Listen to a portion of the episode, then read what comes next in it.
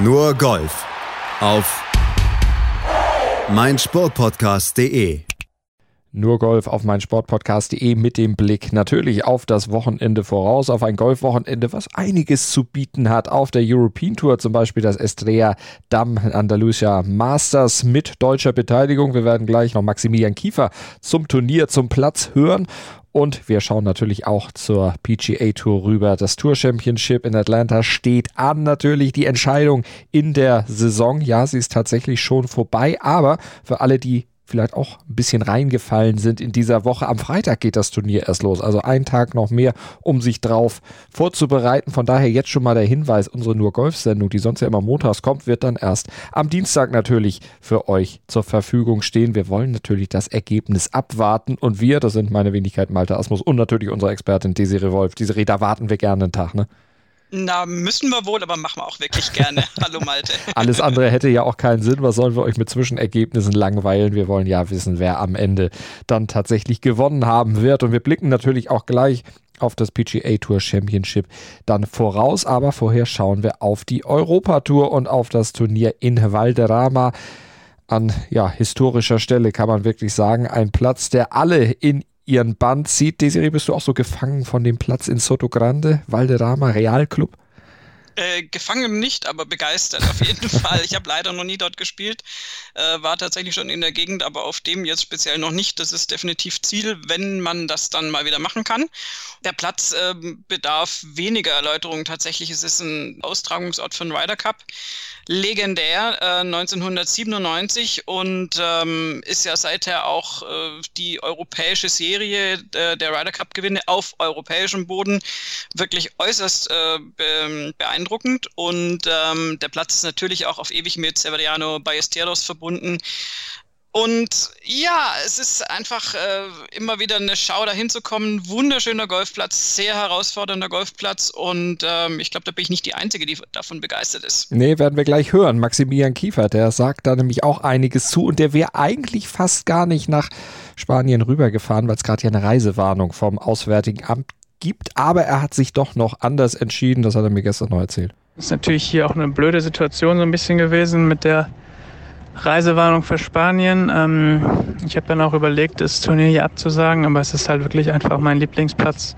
Ähm, und wir sind hier halt wirklich in der, sehr safe in der Bubble, ähm, wo wir halt wirklich nur im Golfplatz und Hotel sind. Ähm, deswegen habe ich mich dann doch entschieden, diese Woche zu spielen. Und das liegt vor allem natürlich an der Attraktivität des Platzes in Valderrama. Der Platz ist halt wirklich einfach ein Traum. Die Grüns sind, sind echt sehr, sehr hart. Ähm, also wenn die so hart bleiben oder vielleicht sogar noch einen Ticken härter werden, dann wird es halt wirklich echt ja, sehr tough. Ähm, aber ich liebe den Platz einfach. Er ist äh, ja, kurz und eng äh, mit kleinen Grüns. Also es ist wirklich ein Platz, wo man eher einfach ja, gerade genaue Schläge machen muss, die Längenkontrolle haben muss, anstatt einfach nur den Ball wirklich wild drauf los weit zu schlagen. Ähm, das ist ein ganz toller Golfplatz, finde ich. Max hatte eben die harten Grüns angesprochen und für die ist natürlich ein verlässlicher Putter die Grundvoraussetzung. Und in Sachen Putter, da hat Max für Spanien auch ein bisschen was verändert. Was denn genau? Ich habe jetzt wieder einen anderen Putter am Back. Äh, einen Two-Ball-Putter, der auch ein bisschen schwerer ist. Ich hatte einfach die letzten Woche ein bisschen Probleme mit der Ausrichtung teilweise und der Two-Ball steht ähm, extrem gut da. Ähm, der ist sehr einfach auszurichten und ich habe auch ein bisschen zu wenig Putts gelocht, so aus ja, so vier, fünf Metern. Und da ist es halt einfach, finde ich, ein bisschen einfacher, den Ball, dadurch, dass der Putter schwerer ist, auf der Linie starten zu lassen. Der Putter hat ein bisschen mehr Eigendynamik, schwingt dadurch ein bisschen einfacher, finde ich angenehmer. Allerdings ist es natürlich dann, wenn der Putter schwerer ist, wird es auch schwieriger, so einen wirklich guten Speed zu haben bei den langen Putts, den über 10 Meter Putts, äh, wenn man da einfach nicht so viel Feedback hat. Aber gut, diese Woche die Grünen sind eh klein, da hat man nicht so viele lange Putts, ähm, aber generell ja, äh, es ist natürlich schwieriger mit dem schweren Putter die langen Putts äh, tot ans Loch zu bringen, aber trotzdem glaube ich, dass das ein Kompromiss ist, den ich jetzt mal eingehen werde. Ähm, ich habe einfach wieder ein gutes Gefühl, weil ich mit dem Putter auch schon äh, teilweise vor einigen Jahren auch echt gut gepattet habe. Hoffen wir mal, dass ihm das in dieser Woche dann auch wieder gelingen wird. Aber er sprach ja eben auch noch von Längenkontrolle, die es braucht, um auf dem Platz dann bestehen zu können. War das auch Bestandteil seiner Vorbereitung in der letzten spielfreien Woche oder was hat er in der Zeit genau gemacht? Ich habe jetzt die Woche zu Hause ein bisschen genutzt, um äh, ein bisschen äh, zu relaxen und ein bisschen am Schwung zu arbeiten, äh, weil der UK-Swing doch schon auch sehr anstrengend war und dann die Runden im Wind. Ähm, dann ist der Schwung auch ein bisschen wieder schlechter geworden.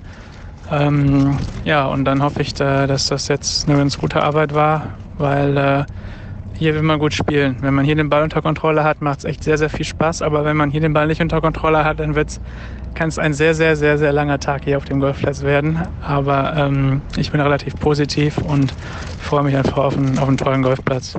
Maximilian Kiefer dann bei der ersten Runde ab 10.30 Uhr unterwegs in einem Flight mit Julian Guerrier und Sebastian García Rodriguez. Martin Keimer, der ist natürlich auch am Start, können wir auch noch mal kurz sagen. Der hat einen richtig tollen Flight erwischt. Andy Sullivan, Bernd Wiesberger, Martin Keimer, die Serie, die drei, das ist ein tolles Trio. Äh, sowieso von den Namen her und auch, weil alle drei ansteigende Formkurve haben. Ganz krass auch Andy Sullivan, äh, der ja wirklich jetzt lange Zeit äh, wie soll ich sagen, ähm, ja, eine deutliche Abwärtskurve gezeigt hat in seinen Ergebnissen und jetzt im letzten Monat die English Championship gewonnen hat auch Bernd Wiesberger noch nicht ganz äh, durchgehend, aber auch deutlich auf dem aufsteigenden Ast. Ist mir gut gefallen in den letzten Turnieren. Und bei Martin Keimer hatten wir ja die Vorwoche, wo es ganz knapp war und er knapp dran war. Insofern, also die sind alle drei absolute Siegfavoriten für mich äh, in dieser Woche in Spanien. Ja. Auch wenn es natürlich noch andere Starter gibt. Gucken wir auch gleich nochmal drauf, aber das ist auf jeden Fall ein Flight, den man auf jeden Fall verfolgen wird und wo ich auch denke, da werden die TV-Kameras definitiv drauf sein. Wo noch? Naja, äh, immer wieder äh, ein Anziehungspunkt ist natürlich äh, Thomas Björn, der ehemalige Ryder Cup Captain. Der wird mit Stephen Brown und Wade Ormsby äh, aufziehen. Das ist auch nicht uninteressant, auch wenn die Namen nicht ganz so vertraut sind. Aber auch Wade Ormsby hat gar keine so schlechten Leistungen gezeigt in dieser, wenn auch kurzen Saison. Ähm, definitiv interessant, sowieso für das spanische Publikum, äh, wird Pablo Larrazabal sein, der mit Lee Westwood ähm, Quatsch, nicht mit Lee Westwood, sage ich schon, mit Renato Paratore unterwegs ist und äh, mit Thomas Detry oder Thomas Detry, wie auch immer, der Belgier. Ähm, Paratore und Detry auch äh, definitiv jetzt unter den Kandidaten, die gute Leistungen gezeigt haben. Und dann gucken letztendlich alle auf den jungen Dänen, auf den mhm. 19-jährigen Heugard, Rasmus Heugard, den einen von den beiden Heugard-Zwillingen. Und äh, ja, also wenn der jetzt nach seinen zwei jetzt schon erwirtschafteten Siegen dann nochmal einen einfährt, dann weiß ich auch nicht mehr. Dann ist das echt eine Riesennummer natürlich. Du sagst den einen von den beiden, das ist natürlich der Zwilling. Das ist ja der, der Erfolg hat. Es ist manchmal ein bisschen gemein, wenn so Zwillinge auf der Tour dann unterwegs sind und der eine hat so großen Erfolg und der andere ein bisschen weniger.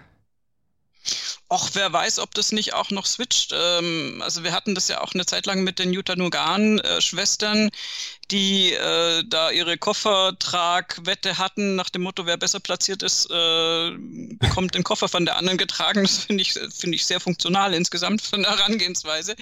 Was äh, die beiden Heugards da ausgemacht haben, weiß ich nicht, aber ich könnte mir auch vorstellen, dass das äh, die Möglichkeit offen hält, dass vielleicht auch Rasmus Heugart mal äh, eine minimal schlechtere Phase hat und dann äh, Nikolai zu seinem Recht kommt. Also das ist ja nicht so, dass der andere mhm. gar nicht Golf spielen kann. Im Moment ist es ganz klar Rasmus Heugart, der die Nase vorne hat. Aber ich glaube tatsächlich, äh, Zwillinge, gerade wenn sie jetzt so sportlich miteinander aufgewachsen sind, das würde ja gar nicht funktionieren, wenn die da nicht sich für den anderen freuen könnten und den dann einfach bestmöglich unterstützen können. Das stimmt natürlich auf jeden Fall. Äh, wer wird denn aus deiner Sicht äh, bei diesem Platz im jetzigen Formzustand und dann in dieser Woche triumphieren können. Wen hast du da auf dem Zettel? Alles, was ich jetzt sage, ist erstens falsch und jinxt womöglich dann die Erfolgschancen. Deswegen bin ich da in letzter Zeit äußerst zurückhaltend. Ich, ich bin tatsächlich bei Keim und Wiesberger. Mhm. Ähm, also gibt es natürlich jetzt noch x andere, die da, die da Chancen haben. Aber du brauchst wirklich ein sehr gutes Ballstriking. Das hat Keimer definitiv. Gut, diese Grüns sind natürlich äh, wirklich schwierig zu patten. Da brauchst du einen sehr, sehr guten Touch. Der hat den letzten Sonntag so ein bisschen im Stich gelassen, aber ähm, Martin Keimer kann das definitiv spielen und auch gewinnen. Wiesberger auch und letztendlich auch Andy Sullivan. Also ich komme äh, zu meinem Ausgangsflight quasi zurück. Mhm. Heugard wäre jetzt wirklich einfach statistisch schon super ungewöhnlich. Der hat natürlich einen Wahnsinnslauf und, und spielt tolles Golf, aber das kann ich mir jetzt einfach gerade nicht vorstellen ähm, weil er auch sehr jung ist und der Platz wirklich strategisch sehr anspruchsvoll ist. Da wird es auch vom Wetter her windig werden. Und dann ist es nicht ganz so einfach, da eine richtig gute Runde auf den Platz zu bringen. Er hat sich in England schon bewiesen, aber schauen wir uns an. Sicher sehr gut platziert, aber ich wäre tatsächlich bei Keim und Wiesberger wäre nicht das Schlechteste. Würden wir uns natürlich sehr freuen, wenn wir dann am nächsten Dienstag darüber berichten dürften. Und wo wir gerade bei Deutschen sind, da schauen wir auch mal ganz kurz, was Moritz Lampert dann in dieser Woche noch macht. Das hat er uns natürlich erzählt. Er spielt nicht auf der Challenge Tour, wie man eigentlich vermuten könnte, sondern Moritz, wo bist du diese Woche gelandet? Ich melde mich aus Schladming. Bin gerade noch in den letzten Vorbereitungen für das Turnier hier ja, auf der Pro Golf Tour. Ähm, viele werden es vielleicht wundern, warum ich jetzt nicht in Nordirland spiele. Ähm, die NRI Open auf der Challenge Tour. Habe lange hin und her überlegt, was Sinn macht, aber habe mich dann ein bisschen nach meinem Bauchgefühl entschieden. Ähm, fühle mich irgendwie ein bisschen unwohl, jetzt nach Nordirland zu reisen und mit den ganzen Vorschriften, die wir da hätten, deswegen habe ich mich dazu entschieden, hier auf der Pro Golf Tour aufzuziehen. Das ist fünf Stunden im Auto, äh, angenehm zum Herkommen und für meine Entwicklung ist einfach wichtig, dass ich jetzt wieder ein Turnier spiele und das ähm, Golf, was ich im Training trainiere, auch im Turnier anzuwenden und nochmal so eine Standortbestimmung und wie gesagt, es war einfach wichtig für mich, Turnier zu spielen. Ich freue mich jetzt hier drauf. Ähm, ein toller Golfplatz, ähm, leider etwas nass, weil wir hier viel Regen hatten. Ähm, deswegen spielt sich alles ziemlich carry, also ziemlich lang. Aber ähm, toller Golfplatz, sehr onduliert. Ja. Die Heimat von Matthias Schwab. Ich habe noch ein paar Tipps abgeholt und morgen um 8.35 Uhr geht es vom 10. Tee los. Und schauen wir mal, was, was geht. Da drücken wir natürlich ihm sehr fest die Daumen dann für die weiteren Runden bei diesem Event. Und wir gucken jetzt gleich hier bei Nurgolf auf mein Sportpodcast.de natürlich rüber über einen großen Teich auf das Tour Championship in Atlanta im East Lake Golf Club. Da geht es zur Sache. Die Top 30 des FedEx Cups, FedEx Cups werden sich da messen und ihren Turniersieger, ihren Jahressieger ausspielen. Gleich mehr dazu hier bei uns bei Nurgolf. Tour Championship auf der PGA Tour. Diese Woche fällt also die Entscheidung in der Saisonwertung im FedEx Cup und das wird ja ausgespielt unter den Top 30 des FedEx Cups. So far die Top 30, die sich durch die Playoffs bisher gespielt haben, durch die ersten beiden Turniere die es geschafft haben nach Atlanta. Die sind jetzt am Start und die, die spielen nach einem ganz anderen Modus, als man das normalerweise gewohnt ist. Wir haben das am Montag schon mal ein bisschen erklärt bei Nurgolf. Ist sowas wie ein Handicap-Start. Die starten äh, gemessen an ihren Plätzen im FedEx Cup Ranking mit Vorgaben sozusagen. Genau, ähm, das ist eine längere Geschichte, wie es dazu gekommen ist. Es ist das zweite Jahr, dass in diesem Modus gestartet wird. Früher war es ja so, dass da quasi ähm, minütlich, sekündlich irgendwelche Updates kamen und ein sehr, sehr kompliziertes Rechensystem dahinter war. Und äh, das äh, war zum einen relativ nervtötend zu Beginn des Turniers und zum anderen auch für den Zuschauer natürlich kaum mehr nachvollziehbar, wer jetzt mit welcher Platzierung dann eventuell den FedEx Cup noch gewinnt oder nicht. Da gab es ja auch auch die Möglichkeit, dass eben das Finalturnier äh, jemand anders gewinnt als dann letztendlich den FedEx Cup. Und hier ist es jetzt wirklich auf diesen Handicap-Start geswitcht worden, dass Dustin Johnson als FedEx Cup-Führender mit minus 10 rausgeht, also eine riesen äh, positive Vorgabe hat und dann gefolgt von John Rahm mit äh, minus 8, äh, Justin Thomas mit minus 7, Bob Simpson mit minus 6 und Colin Morikawa mit minus 5. Das sind die Top 5. Und dann kriegen wir schon Gruppen, die dann entsprechend äh, weniger äh, Vorgabe haben. Bei 4 unter sind es dann schon 5 Spieler unter anderem Bryson DeChambeau und Hideki Matsuyama, bei drei unter unter anderem Rory McIlroy, Patrick Reed und Xander Schauffele. Bei zwei unter finden wir dann Joachim Niemann, der ja letzte Woche auch gut dabei war. Ähm, dann haben wir bei 1 unter äh, Mark Leishman, der letzte Woche überhaupt nicht gut gespielt hat und nur aufgrund seiner Vorleistung in diese Top 30 gerutscht ist. Der hat nämlich letzte Woche, das ähm, wollte ich äh, nicht in der Sendung sagen am Montag, aber es ist äh, so bezeichnend, äh, nachdem ja DJ in der Vorwoche minus 30 gespielt hat, hat Leishman in der vergangenen Woche plus 30 mhm. gespielt und war auf dem ja. letzten Platz. Das ist natürlich ein ganz furchtbares Ergebnis. Das kann er hoffentlich abschütteln. Und bei Even Paar sind dann die letzten fünf unterwegs mit Cameron Smith, Victor Hoffland, Mac Hughes, Cameron Champ und Billy Horschel. Horschel ja noch gerade noch reingerutscht in diese ähm, Top 30. Und insofern geht es natürlich darum, klar, die sind dann schon mal zehn Schläge hinten und äh, DJ mit so einem riesen Vorsprung raus. Das ist natürlich die Frage, ob der das dann nicht vom Kopf weg anführt, das Feld. Mhm. Aber es ist jederzeit für jeden ganz klar, das, was dann letztendlich auf dem Leaderboard ist, der, der dieses Turnier gewinnt, ist auch der FedEx Cup Champion. So sieht es aus, wird dann Nachfolger von Rory McIlroy, der es im letzten Jahr ja geschafft hat. Genau, äh, bei Rory ist es eh so, dass das sein kann, dass der ähm, mitten im Golfschwung den Platz verlässt, in Anführungszeichen, ähm, weil seine Frau Erika hochschwanger ist und das Kind jederzeit erwartet wird und ähm, er schon von vornherein gesagt hat, wenn da irgendwelche Anzeichen auf Kindsgeburt stehen, wird er fluchtartig den äh, Platz verlassen und zu seiner mhm. Frau eilen, weil FedEx Cup Finale gibt's ja jedes Jahr und erstes Kind gibt's nur einmal im Leben. Da hat er völlig recht bei, mit der Erkenntnis und ähm, ist vielleicht auch ein ganz klein bisschen eine hm, Erklärung, Schrägstrich Ausrede, warum er in den letzten Turnieren nicht so performt hat, wie er sich das, glaube ich, für sich eigentlich mhm. vorstellt. Hat auch sieben Schläge Rückstand natürlich für Dustin Johnson. Da äh, wird auch nach vorne dann wahrscheinlich nicht allzu viel gehen, obwohl man weiß, dass ja im Golf nie, was da alles passieren kann. Und man weiß vor allen Dingen nicht, was bei Rory McIlroy so alles passieren kann. Äh, der Platz, Eastlake, kennen wir natürlich, wissen wir alle, Donald Ross Design 1913 ursprünglich mal gebaut, dann 2008 und 2015 von Reese Jones noch ein bisschen redesigned, also ein bisschen überarbeitet worden. Paar 70 Layout, worauf kommt es an? ja, da ist jetzt ein Kurs, äh, wo du definitiv überhaupt nicht einfach nur draufbomben kannst. Das wird äh, wirklich bestraft. Es ist, sind sehr enge Fairways, wir haben ein bisschen Bäume und wir haben vor allen Dingen super, super fieses Rough in dem du nicht zwingend liegen möchtest, äh, weil das das Fortkommen durchaus erschweren kann. Und insofern, also da einfach nur mit aggressivem Spiel ranzugehen, da fällt einem ja automatisch der Name Bryson DeChambeau ein. Mhm. Jetzt habe ich ihn gejinxt, wahrscheinlich gewinnt er das Ding jetzt, aber ähm, würde ich normalerweise sagen, kann nicht das Rezept sein. Da muss man wirklich schauen, dass man auf dem Fairway landet und gutes Ballstriking hat, ähm, gut taktisch drauf ist.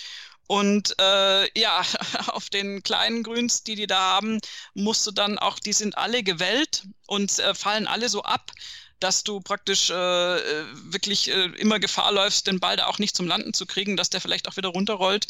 Und ähm, da musst du wirklich, äh, musst du auch im Putten richtig oder im, im, im Touch fürs kurze Spiel richtig gut drauf sein. Also sprich, da brauchst du einen Allrounder, der in allen Belangen des Spiels da gut drauf ist. Und ähm, ja, das wird auf jeden Fall eine super interessante Nummer, besonders weil ja im Zuge dieser Redesigns auch die äh, Löcherreihenfolge sozusagen umgedreht wurde. Normal, früher mal ist es ja auf einem Paar 3 zu Ende gegangen und jetzt ist es so, dass man ein Paar, ähm, dass man es umgestellt hat und am Schluss ist ein Paar 5, war es ähm, ja, also von den äh, Longhittern durchaus in zwei Schlägen erreicht werden kann mhm. und wo man also nochmal eine Entscheidung herbeiführen kann. Also Spannung bis zum letzten Loch kann man wirklich sagen. Was für Flights sind die Flights schon raus, weil es ja erst Freitag letztlich dann losgeht?